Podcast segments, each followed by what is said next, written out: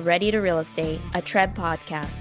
Hear stories, uncover insights, and tune into interviews on key issues that impact realtors and all of us. Join us as we discover how people, properties, and communities all come together to build the future of real estate.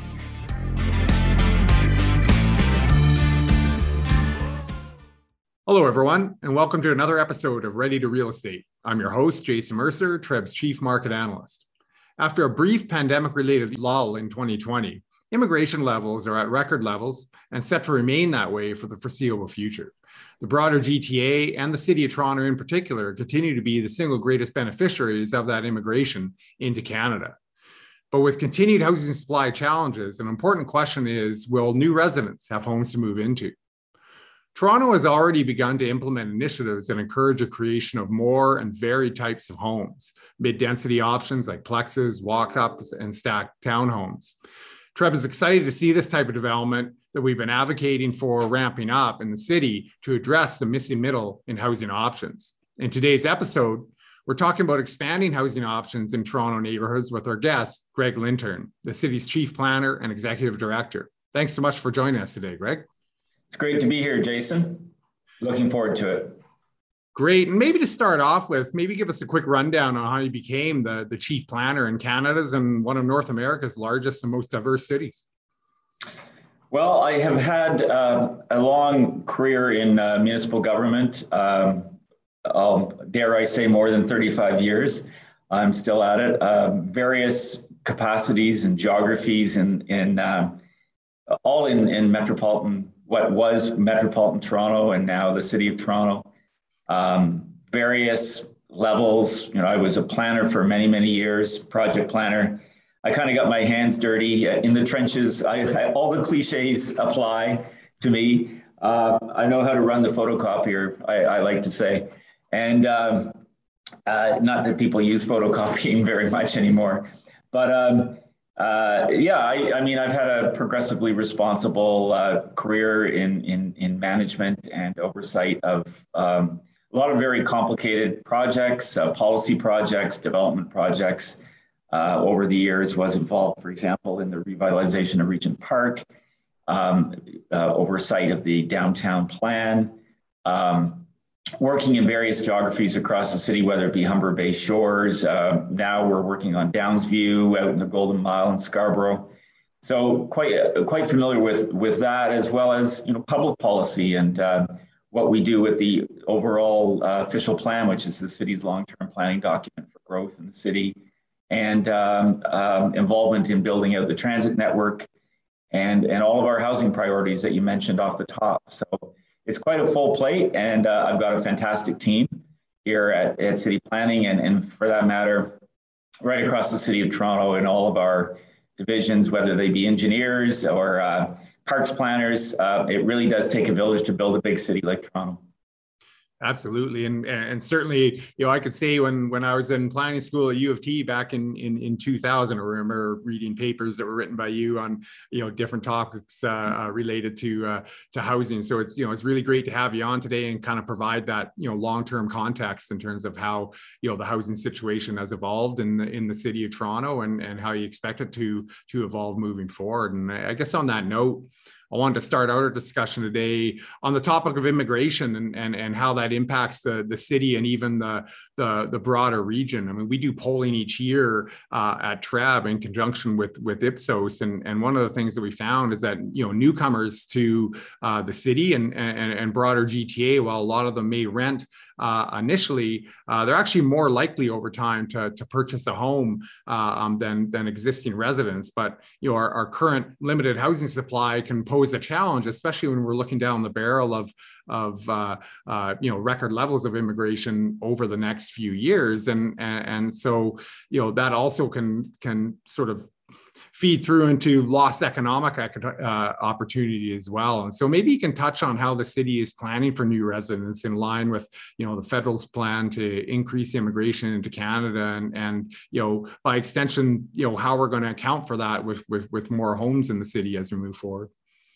Yeah, I mean, it, it does, I'm sure, and, and people talk about this with their friends and their family and, and, and what can seem actually quite an overwhelming um, uh, challenge uh, like any large, overwhelming challenge, you need to break it all down into bite-sized pieces. And uh, I'll, I'll just kick off with a few kind of overarching comments. Uh, I mean, uh, immigration, you know, we've always been a city of, of immigrants, a region of immigrants.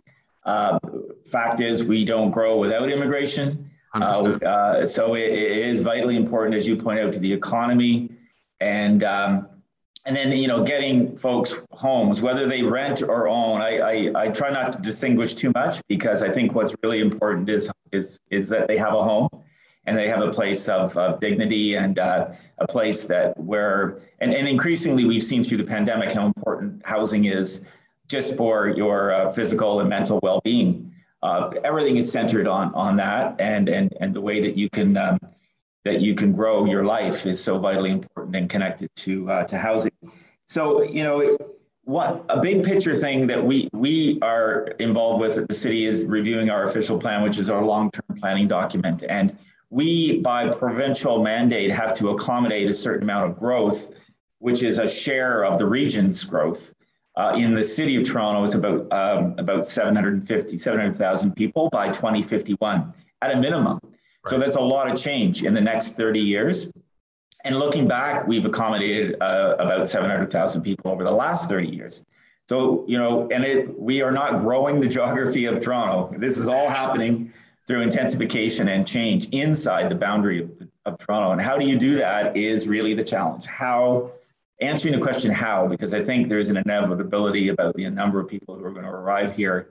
Um, and we do that and we think about the balance, first of all, between housing and, and land and other land uses like employment. We, we also need to make sure that we got places for people to work and we maintain a lot of employment diversity in the city, which is vitally important about a million and a half uh, jobs in Toronto, which is fantastic uh, economic powerhouse in the city. Um, but, but with housing, uh, how we unpack that, we've got a growth plan uh, for the city, at what we call the official plan. It directs where that change happens.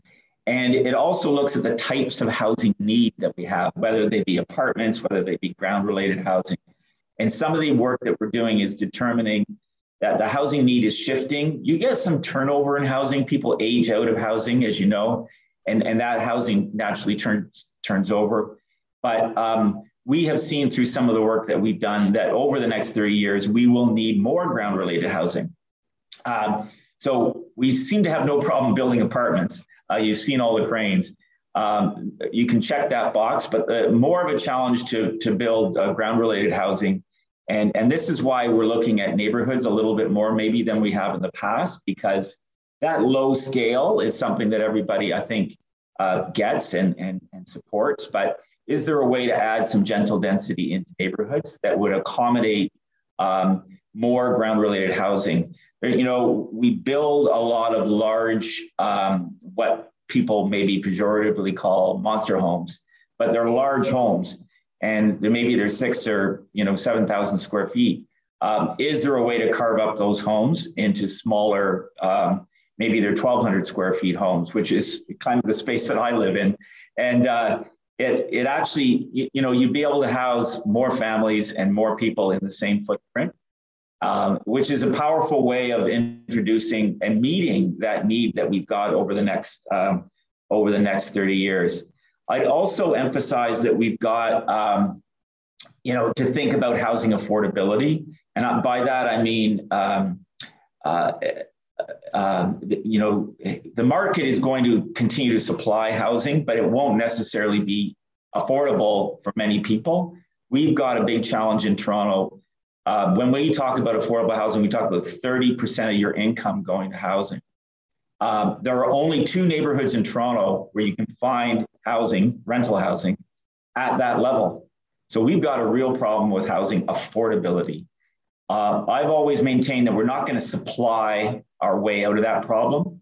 That uh, you know, I, I don't know how you do that without actually building capital A affordable housing, which means partnerships with right. with the with the other levels of government, province, the feds, and we've seen uh, the city um, uh, using its own revenue and its own assets to build actually purpose-built affordable housing. First time in, in decades that we've actually gotten back into building capital A affordable housing that meets uh, income thresholds uh, so that people, you know, and I, am talking uh, about a need in the middle, not deeply affordable, uh, subsidized, and, and not market, but something in the middle. The the, the clerk, the the, um, the, the grocery store clerk, the, the the PSW, those types of folks who are struggling to to get that sweet spot affordability that they need.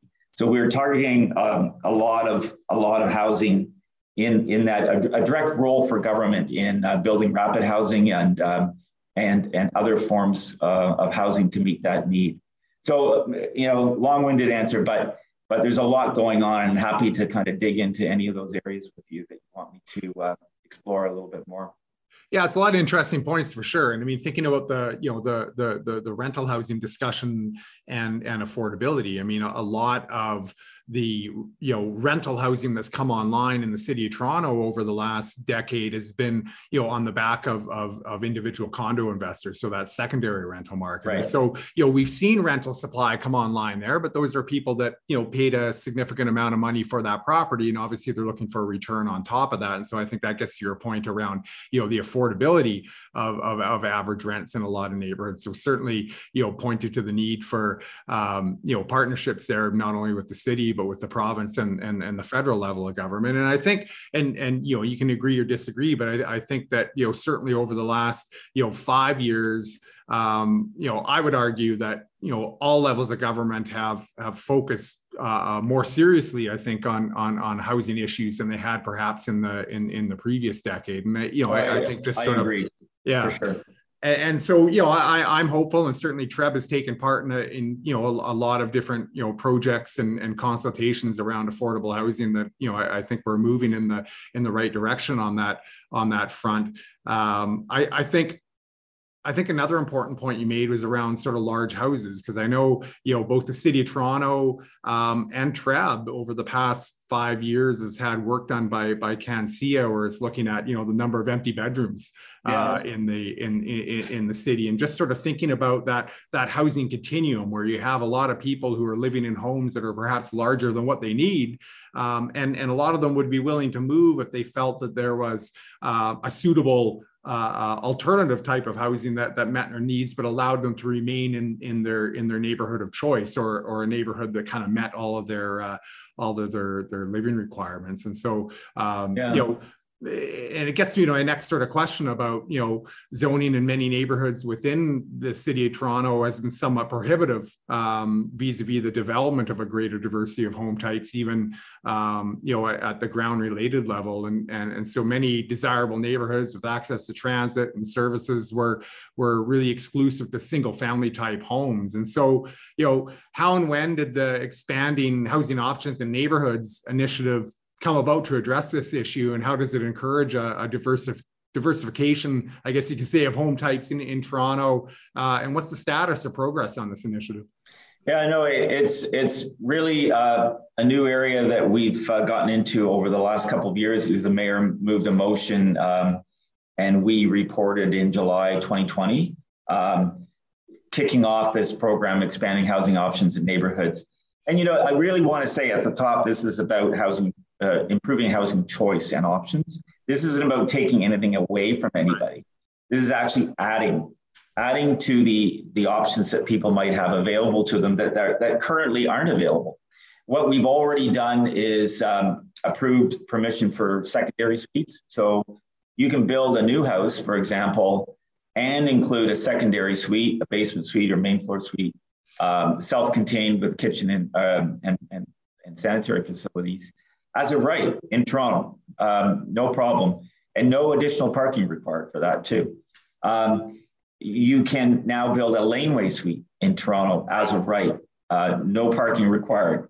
So if you are, if you have a lot that is a laneway at the back, um, that lane, that laneway uh, offers an opportunity for you to front a small uh, suite on there, uh, not severed, but associated with the main house, tethered to the main house great opportunity for intergenerational living. People, um, you know, they don't want to live with their kids anymore. Their kids live out back, or vice versa. Uh, but it is a way to support intergenerational living, um, uh, aging in place. You mentioned aging in place, such an important thing. People love their neighborhoods in Toronto. They want to stick around. They have their networks, they have their social uh, sphere, local shopping, my dentist, my doctor, all the rest of it. Uh, why can't we have you know more places for people to live, uh, but age in place? So they don't want to live in the big house anymore, but they want to stick around uh, in that area. Um, something to really, really work. Um, you know, it, it, drives this this program is knowing how much um, we can open up opportunities to stay uh, for people to stay close. Um, we've we've uh, council has passed a, um, a bylaw to permit garden suites, which is another form of housing in the, a small unit in the backyard. Right. Not uh, even if you don't have a laneway, same thing, but without a laneway. That has uh, being considered now by the Ontario Land Tribunal. If that uh, proceeds, that's another uh, kind of tool in the toolkit to help people uh, with aging in place and with intergenerational living um, and open up. Maybe it's a it's a small opportunity for again their um, their parents to live close by or their parent to live close by. Uh, so all of these things add up to a lot of new opportunity. Again, not taking anything away, but just adding to the options.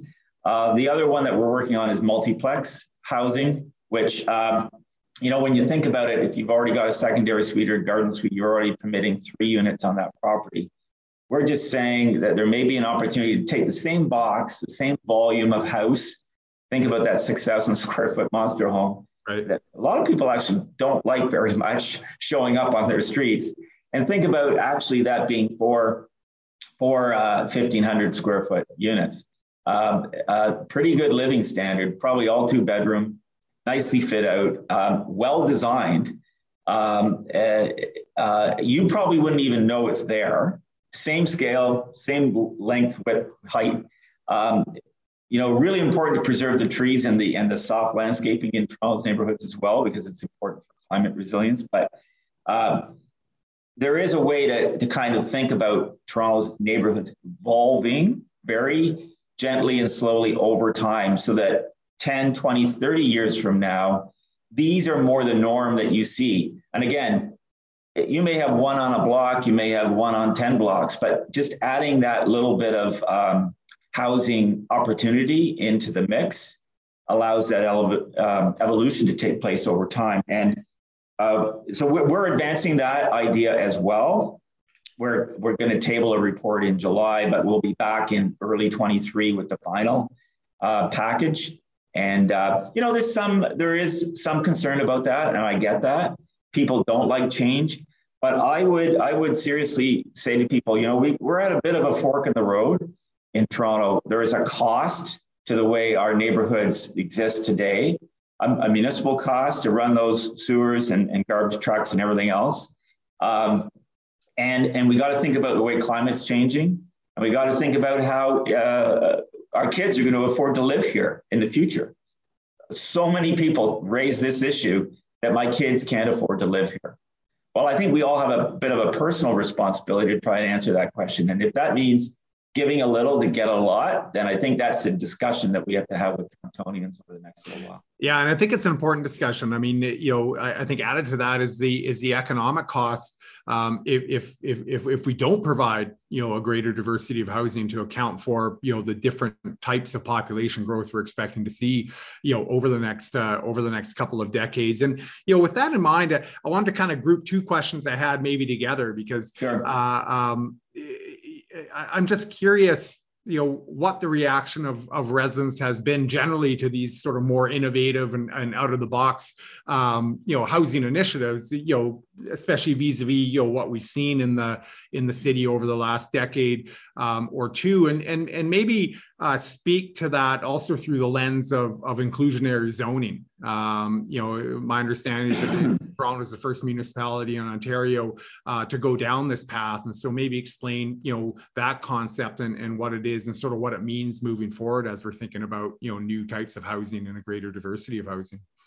Yeah, so, so just on the you know the engagement piece first, very quickly, uh, we have talked to thousands of people. We've done surveys, even door to door surveys before the pandemic, right. but certainly lots of surveys since then.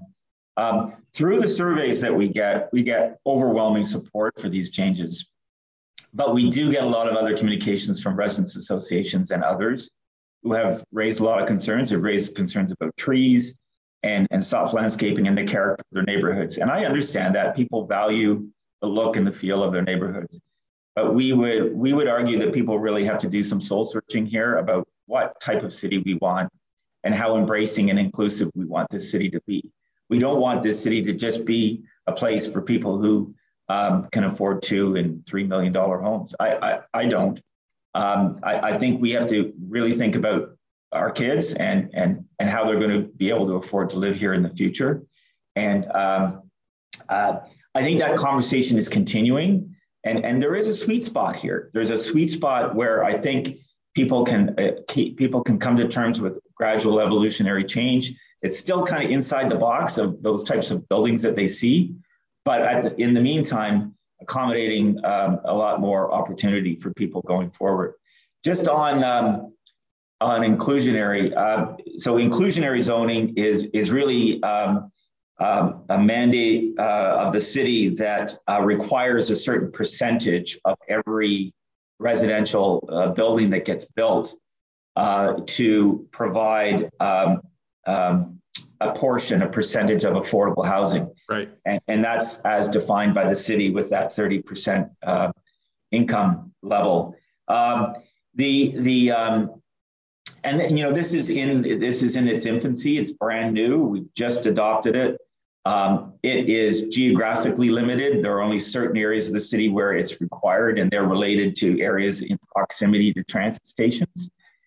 Each one of them has to be approved by the province. So we've sent a number of them up to the province, and they are awaiting approval by the province before that, that bylaw clicks in to use. Um, and, and over time, it transitions up over time. It, it, it, it, it starts at a low level. We started kind of go slow and go low, if you will, right. so that the industry can adapt to the cost of accommodating that requirement in their buildings not unlike when we did green roof bylaws years ago, we, we had a run up to, to how, you know, today we have every, every building that gets built has, has a green roof. And it, it gets absorbed into the cost of, of the development and the land uh, in the fullness of time. Um, you know, we build a lot of units in the city. Um, I think we approve on average about 28,000 units a year in the city. Uh, we about 15,000 are completed every year. So we're churning out a lot of housing, but again, it's it's fine tuning that to make sure that we're meeting some affordable need. And inclusionary is just another tool in the toolkit. No one of these things is the is, is panacea. We need them all. We need them all to kind of meet the goal of, of providing a broader spectrum of, of uh, housing affordability and housing need. And, and these types of units, again, will be geared to people with incomes, you know, in the thirty to ninety thousand dollar a year. So you're dealing with people um, who are really struggling to find uh, to find housing. So uh, again, it's brand new. Where we've started out, there are some exemptions and all kinds of things I won't go into, but um, we're hopeful that as as these come online, probably you will see them. And the run up to housing, of course, takes a while. All the pop projects in the pipeline this doesn't apply. So there's quite a quite a little while before you're actually going to see some of these. But it is, as I said, another uh, another tool in the toolkit. Yeah, I mean it's it's obviously an interesting and pretty you know novel concept. I guess I'd say you know at least in the in the Ontario perspective. I mean, when you're looking at this, um, you know, what did you find in in other jurisdictions, whether we're talking Canada or, or or elsewhere, in terms of how it rolled out and its effectiveness? Yeah, it, you know, there's a lot written um, online about the relative effectiveness, um, and I grant you, in in some areas, uh, it's been a struggle. Um, I think that's one of the reasons, and, and no one program is directly comparable to the next.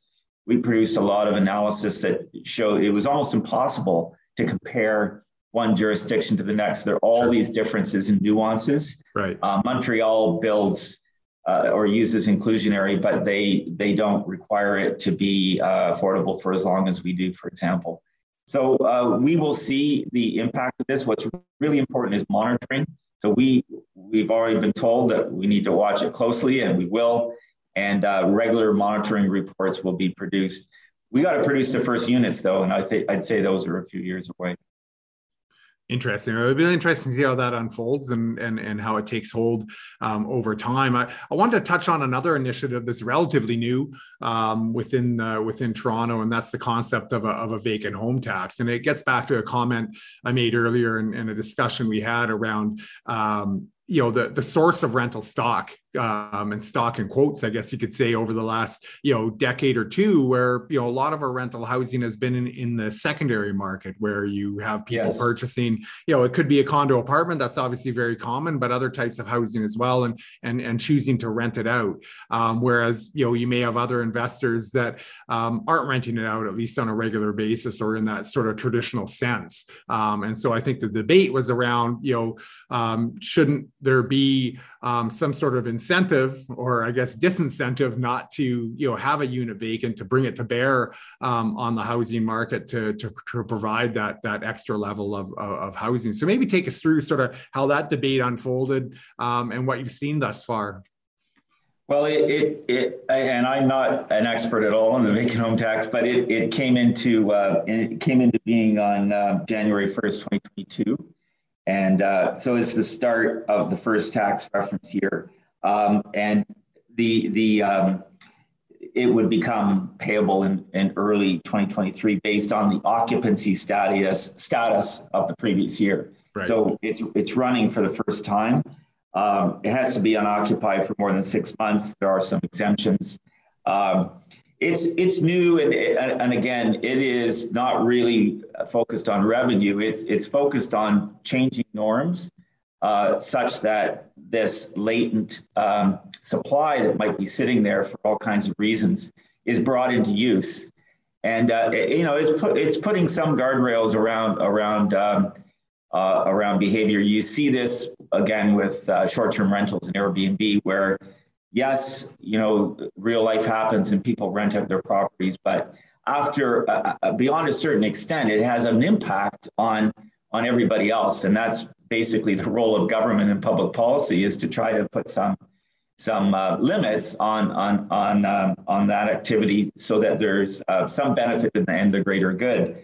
And I think you know the vacant the vacant home tax is is um, you know, using using uh, Vancouver's tax metrics, for example, assuming a one percent vacancy rate on Toronto's 800,000 residential units, it it, w- it might represent about 50 to 60 million in tax revenue annually if if that type of dynamic uh, emerged. But we would rather have them occupied, and I think it's it's just trying to provide a financial incentive to um, to, to to keep that option to a minimum for people and again, lots of exemptions in the program around around uh, whether or not people are are away for a period a period of the year, um, and then um, directing any funds that are that are developed through the program to affordable housing initiatives. Yeah, and I think it's a good point you made. I mean, you know, I think the overall success of, uh, of that initiative would be if there's if there's zero tax paid, because uh, exactly. that would mean yeah. you either have investors that are, are choosing to, to rent their unit out for, for a substantial period of time, thereby yeah. providing you know a, a home for uh, an individual or, or, or a family, or on, on, on the flip side, they're choosing to, to list their unit for sale, which bring you know brings supply on in the in, exactly. in the ownership market. So you know, I, yeah. I think that'll be a key metric to watch. Is is uh, you know hopefully we're minimizing the revenue from that tax, which means that it, it's it's uh, achieving its desired goal. Yeah, and coupled coupled with some of these other initiatives about lowering our parking rates or improving our zoning, all these things tend to work together to give, I think, a whole new suite of opportunities for people to realize. Uh, not only, you know, I, I, mean, people make money in real estate in, in Toronto. I get it. Um, um, but um, we've got a we've got a problem with with um, accommodating you know, as we started this conversation with accommodating all the folks that are arriving here and who, who want to make a contribution to, to Canada, and um, um, and and the next generation, the next generation, the next generation. We've learned uh, from our Indigenous um, population in our conversations just in the last few years how they think in seven generations, right? So we got to get our heads out of our we got to get our heads out of our own little world and think think big and think long term. Yeah, and I think that's a nice sort of transition or segue into into the final you know question I have because you know Toronto is a great place to live, the GTA is a great place to live, and and you know it's been a virtuous circle, if you will, where you know people move to Toronto to take advantage of the economic opportunities that exist, the the you know social and cultural diversity uh, uh, that exists, um, and, and, so we continue to see that that that influx of new residents every, every year, but they all require a place to live, and I don't think one level of government um, you know can can you know achieve our goals as it as it relates to housing. And so you know thinking about the federal election that's just passed and, and next week we have a provincial election and, and later this year we'll have a uh, an election at the municipal level. And, and certainly at the federal and, and provincial level you know housing and affordability has been has been top of mind. I imagine that'll be the case for the municipal elections to to follow. So you know looking forward we've seen a lot of you know great initiatives that that are just starting to to, to roll out um, as the housing debate has intensified over the last few years. But you know, looking forward, where do you see the real opportunities for collaboration between you know the three levels of government? Um, you know, as we move through this decade. Well, you know, the, city of Toronto adopted a 10 year housing action plan, and it, it's really a roadmap for um, period 2020 2030. Right. But in there, it, it kind of allocates uh, financial responsibility for Toronto, for Canada, federal government, and, and Ontario or provincial level. It, you know, at the heart of that is a partnership. It also includes the private sector, of course, because the private sector produces a lot of housing. And if, if we can make tweaks to how that how that housing lands on the ground, then we, we're kind of firing on all cylinders. But it's really important um, first, to understand that the city has stepped up with its own assets through programs like Housing Now, where we put our own uh, properties into the marketplace and leveraged um, uh, 30% of those housing units for affordable housing. So we've actually taken a write down on the value and made that financial contribution to housing um, and, and led with, with our own property and our own projects. Uh, and our modular housing initiative as well. Um, what, what's important ingredient here is program and tax support and other program funding that comes from the federal and provincial government. And the federal government has contributed a substantial amount of money through its rapid housing initiative, where it's, it's um, targeting hard to house and uh, other support forms of supportive housing, where we've been able to use some of our assets and some of our property and also some uh, partnerships with nonprofits to, to target some approvals and get some of that supportive housing out the door really quickly um, with the, the kind of funding that can be provided by the, you know, the heft of the, of the federal government. And we're looking for similar uh, partnerships from, um, from, the, from, the, from the provincial government. Uh, you know, particularly on the operating support, it costs money to keep this this housing operating. Right. Um, you know, you know, I, I was at the uh, groundbreaking for um, the property um, on Dunn Avenue in, in Parkdale. And that's a partnership with the UHN, the United uh, University Health Network, United Way. Um, there's federal money there, ultimately uh, provincial operating funds. Um, uh, city city hands are on that in terms of the approval process and other supports that we can provide. Um, all to provide 50 people um, at the core with their health and well-being and the dignity of, of their own housing unit and give their life a chance uh, for, for renewal. So that's just one small example of how all of the partners can, can, can step up and, and cooperate and play together and make some meaningful change. And modular housing, like a whole new innovative form of construction that actually creates jobs right. in, in, in, the, um, in the GTA, in the region. And um, uh, I can't think of something that works uh, and checks so many boxes for so many good reasons. Um, and, and that just means that people have to realize the mutual, you know, benefit of working of working together and uh, not take a, uh, a, you know, an overly political or philosophical view against, but actually um, a view that that says, hey, we can get some really good results if we work together. Yeah, I think it's a really good point. And I think, you know, whether you're talking the federal, provincial, or or local levels of government um, in Ontario and even, you know, countrywide, I think there's been the real realization that, you know, housing is important, obviously, for for for providing people with a with an appropriate place to live, a comfortable place to live, but at the same time is really important for our economic vitality as we as we move forward. You know, we we attract all these people from all around the world with all their different skill sets and and and and, and backgrounds, and we want that to continue moving forward forward. And so, it, you know, it'll be important to provide, you know, different levels of housing and a greater diversity of housing as we move forward. So, you know, I, I really want to thank you to, for, for coming on the show and, and discussing all these different, you know, initiatives. And, and hopefully we can have you back on in, in, in the future to kind of talk about how things uh, have unfolded. So again, thanks to our guest, Gregg Lintern from the City of Toronto for joining us today and, and talking about the ways our city is working to ensure that new and existing residents can find the, the right type of housing that meets their needs and, and that it's affordable at the same time. So again, thank you very much. You're welcome, Jason. I enjoyed it. Thank you. And thanks to all of you for listening in. Don't miss an episode. Subscribe to TRREB's Ready to Real Estate podcast on Apple, Spotify, Stitcher, or wherever you get your podcasts. Thanks to all of you for joining us, and we'll see you again next time.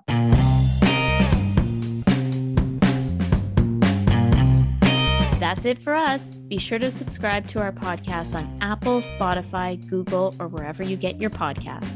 Also, don't forget to follow us on social media and visit our website, trreb.ca. That's T R R E B.ca to find market insights and more.